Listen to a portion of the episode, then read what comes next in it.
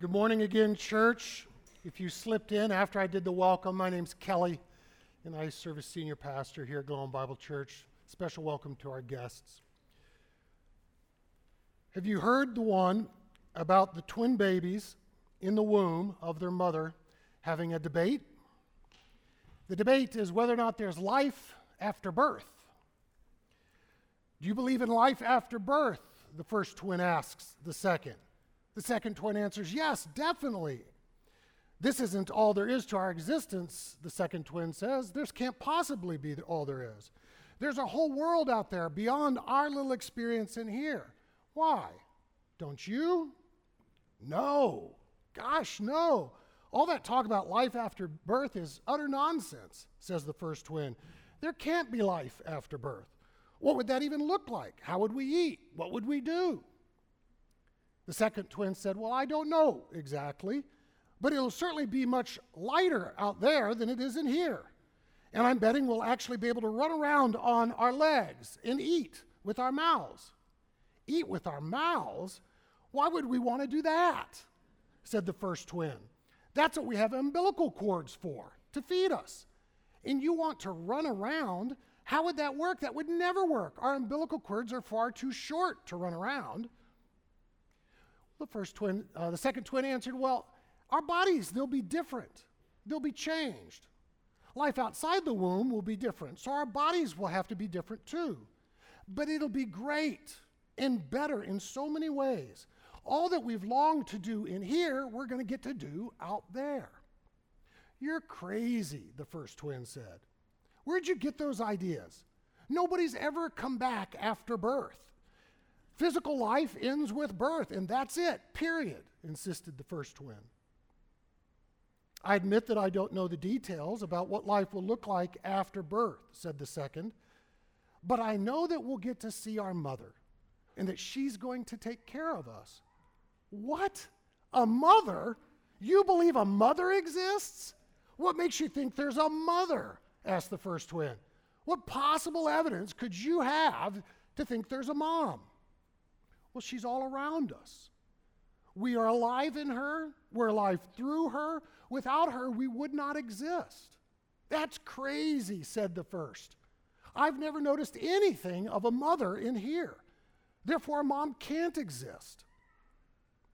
The second twin answered, Sometimes, when you're very quiet, you can hear her sing or feel her loving caresses touching our world. It takes faith for sure, but it's, she's just as real as we are. Isn't that a great little debate? I didn't write that, but it strikes at a chord that I think we all wrestle with. We try to imagine heaven, what our bodies will be like in heaven, how we'll function after death, and it can be hard. One of the twins could more easily imagine how they would eat and how they would use their legs to run around. The other twin, for him, it sounded all like science fiction. Interestingly, the Apostle Paul faced these very same type of objections. Look at what he wrote to the Christians in the city of Corinth about life after death. It's 1 Corinthians 15, and I'm going to jump around in this chapter. It's all about the resurrection. I would encourage you to read it later today in its entirety. But Paul says, someone may ask, quote, how will the dead be raised? What kind of bodies will they have? What a foolish question. When you put a seed in the ground, it doesn't grow into a plant unless it dies first. And what you put in the ground is not the plant that will grow, but only a bare seed of wheat or whatever you're planting. What Paul is saying here is that death is like sowing a seed in the ground. Our bodies will be placed in the ground when we die. In the same way, the plant produced from the seed is more glorious than the seed. I'll give you an example. in a month, I'll plant corn in my back. Yeah. The, the surprised look on my face is that anything grew. Uh, I'll plant corn in my little garden in my backyard. And we all know what corn seed looks like. We love to eat them when they're popped.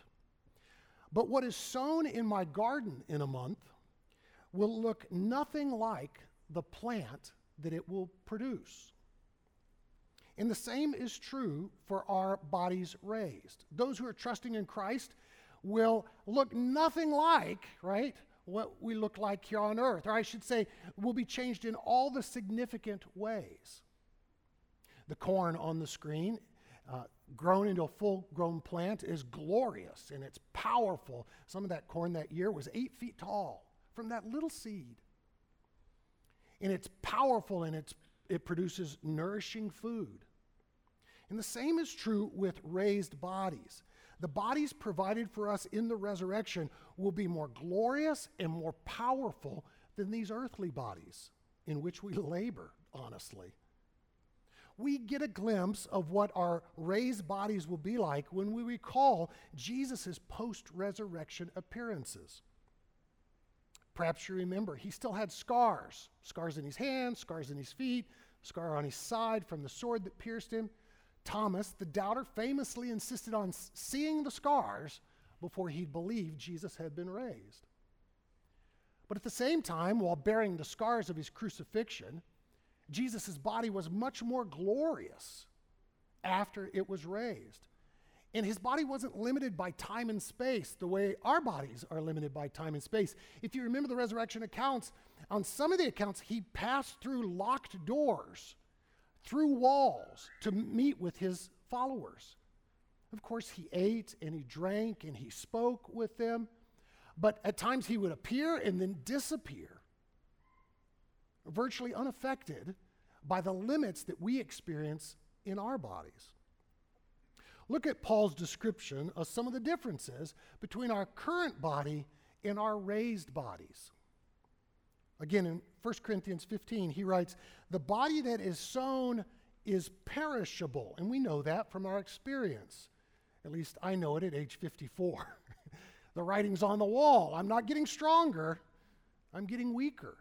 The body that's sown is perishable, it's raised imperishable. It's sown in dishonor. There are things wrong with my body. It's raised in glory. It's sown in weakness, it's raised in power. And then he says it's sown a natural body, it's raised a spiritual body. And throughout the chapter, he draws a distinction between bodies that are prepared solely for earth, earthen bodies, and then these spiritual bodies that are prepared for an eternity with our Creator. Our bodies will be imperishable, which is to say, immortal. They'll be glorious, they'll be powerful, while our current bodies are weak and frail and susceptible to death, disease, decay. Obviously, there'd be no need for our, our bodies to be raised except for the fact that death is a reality in this world. Ironically, much within popular culture encourages us to ignore the certainty of death billions of dollars of advertising of various products and services, all aimed at hiding the aging process or, if able, delaying the aging process. But there's no getting away from it. In fact, let me pause and point out that if a message on the certainty of death and the need for the resurrection doesn't seem urgent to you, then you're probably fairly young the older I get, the more urgent it seems to me.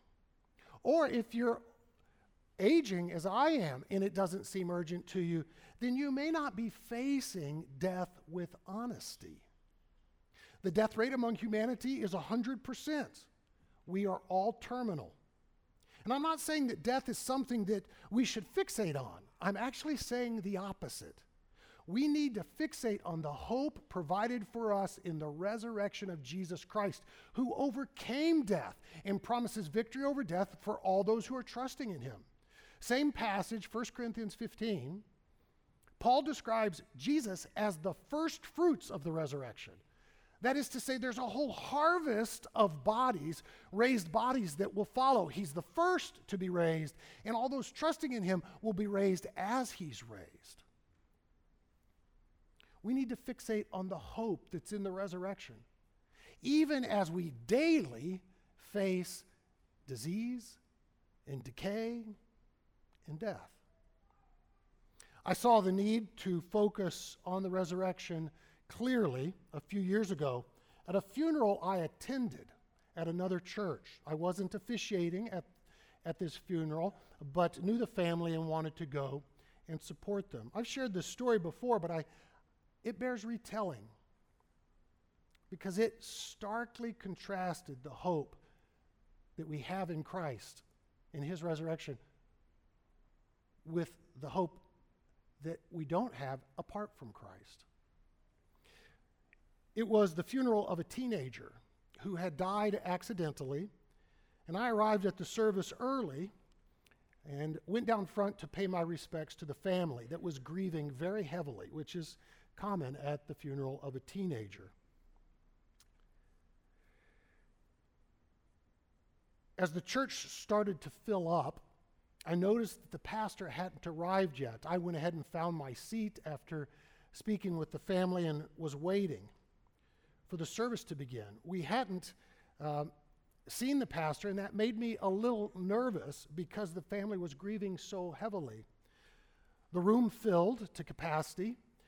A couple minutes before the service was scheduled to begin, the father of the deceased teenager stepped to the microphone. He was visibly shaking, which is to be expected, deeply grieving, and he began to address the congregation. Mind you, the pastor's still not in the room. Through tears, he began to explain how much he loved his son. There wasn't a dry eye in the room. Then he went on to explain that he had brought with him a little bottle of oil and he was going to anoint the body of his deceased son, and he invited everybody in the room to pray that God would raise him from the dead. It was at this point I slipped out of the room and went to look for the pastor. I found the pastor. He made his way uh, down to the side of the grieving father, who was standing in front of the casket, which was open, and the father had just uh, anointed his son's body with oil. The pastor slipped his arm around and waited with the father. When the son's body did not come to life, the pastor helped the father find his seat and he started the service. I share this story not to say that the father is foolish. I can only imagine his pain, and frankly, I wouldn't put it past myself to do something similar. After all, there are at least seven individual, eight individual resurrections throughout Scripture. I share this story because the good news, the good news of the gospel, is that this grieving father who desperately asked God to raise his son from the dead has already been promised this will happen. The boy was a believer, the family, full of faith. Here's Paul's description of our hope in Christ. When our dying bodies have been transformed into bodies that will never die. That's the hope. This scripture will be fulfilled. Death is swallowed up in victory. Oh, death, where is your victory? Oh, death, where is your sting? For sin is the sting that results in death, and the law gives sin its power. But praise be to God, thanks be to God, He gives us victory over sin and victory over death through our Lord Jesus Christ. Sin is the sting that results in death, Paul says. When I was four or five years old, I don't remember it, but my, fa- my mother tells me often that I was stung in the eye by a hornet. She had to race me off to the ER because it swole shut and she wasn't sure what was going to become of my eye. Death, saying that, that the sin is the sting that results in death, is saying that death is the result of our sin. The good news of the gospel is that Jesus lived a sinless life. Jesus died a sacrificial death for us, and then Jesus was raised victorious conquering the sting of death, taking the sting out of death, which is not to say we don't grieve when we lose loved ones, but we do not grieve as those without hope. Amen? We have hope in the resurrection of Jesus Christ. And if this message is making sense to you, perhaps for the first time, maybe it's making sense to you in a deeper way. Paul tells us how we're to respond as the message of the resurrection makes sense to us. He writes, If you declare with your mouth Jesus is Lord and believe in your heart that God raised him from the dead, then you'll be saved. Saved from what? Saved from the sting of death. Saved from sin which brings death. But that's not all. Saved to something. Did you know that we're saved from sin? Praise God. But we're saved to something. We're saved to purposefulness, a life of glory, a life of mission, a life of living for our Creator rather than living vain lives for ourselves. Paul says, if we declare with our mouths Jesus is Lord, what does that mean? When you say Jesus is Lord, what he's saying is you're saying that all authority in heaven and on earth are Jesus's. Why Jesus? Why does he have authority? Well, he's the one that overcame sin and death. He's demonstrated that he has all authority. So if you sense within your heart welling up a desire to believe that God raised him from the dead, if you believe in your heart that Christ was raised from the dead, then let your mouth profess what your heart is believing, saying, Jesus is Lord, and you'll be saved. Saved from death, saved to purposefulness in life, and saved to a grander, greater hope than any that can be provided in this world. For all of us trusting in Jesus' resurrection, it provides real hope not simply after death, but for life, here and now, today. We can find hope in Christ no matter what we're facing. Some of us, no doubt, are facing difficult challenges broken bodies, broken relationships, chronic illness. How easy it would be to grow hopeless in this world apart from the resurrection of Jesus Christ.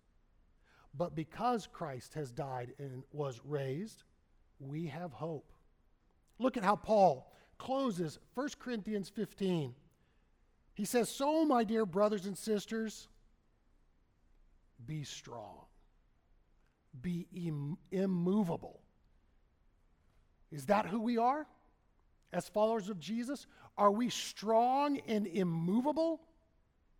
You can be strong and immovable, not because of what you've accomplished. I love the testimonies. Mark's testimony about how he's trusting in Christ rather than in his own works. We can be strong and immovable in the face of overwhelming odds in this world because of who Christ is. Be strong and immovable. Always work enthusiastically for the Lord. Is enthusiasm your lifestyle? It can be because of what Christ has done. And it doesn't mean you plaster a fake smile on your face and pretend that everything is hunky dory in this world. That's not how Scripture reads. Scripture is one of the most sober, realistic books you'll ever read. There's, there's no call to faking it as a follower of Christ. Jesus himself said, In this world you you will have trouble, but take heart, I've overcome the world. We can be enthusiastic in the face of terrible situations because of what God has done for us in Christ. Finally, he says, For you know, you know this, that nothing you do for the Lord is ever useless. If you came here this morning checking out the claims of Christ, maybe you feel purposeless. Maybe you're looking for a mission, a reason to live. The reason to live is because Christ lives and has overcome all the obstacles that we face in this world.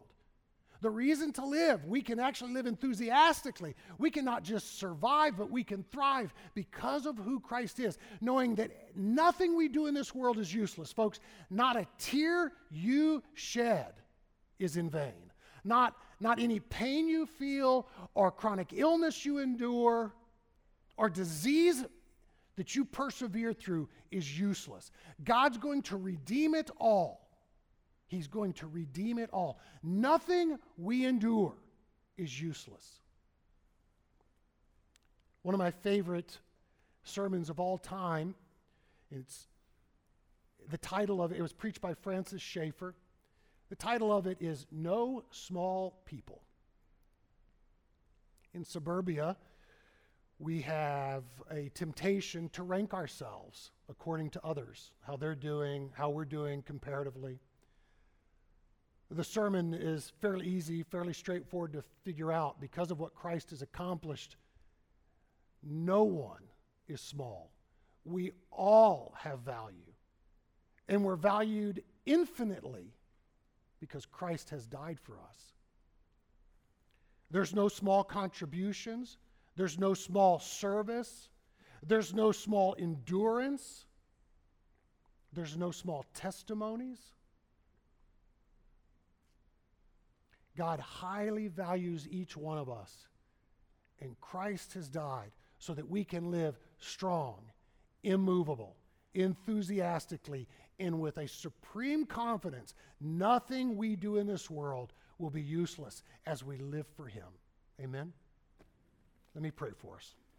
Father, we ask for your goodness to us as a people. Would you drive the truths of Scripture and the power of your resurrection deeper into our minds and into our hearts this morning? In Jesus' name, amen. Let's stand together and close in song.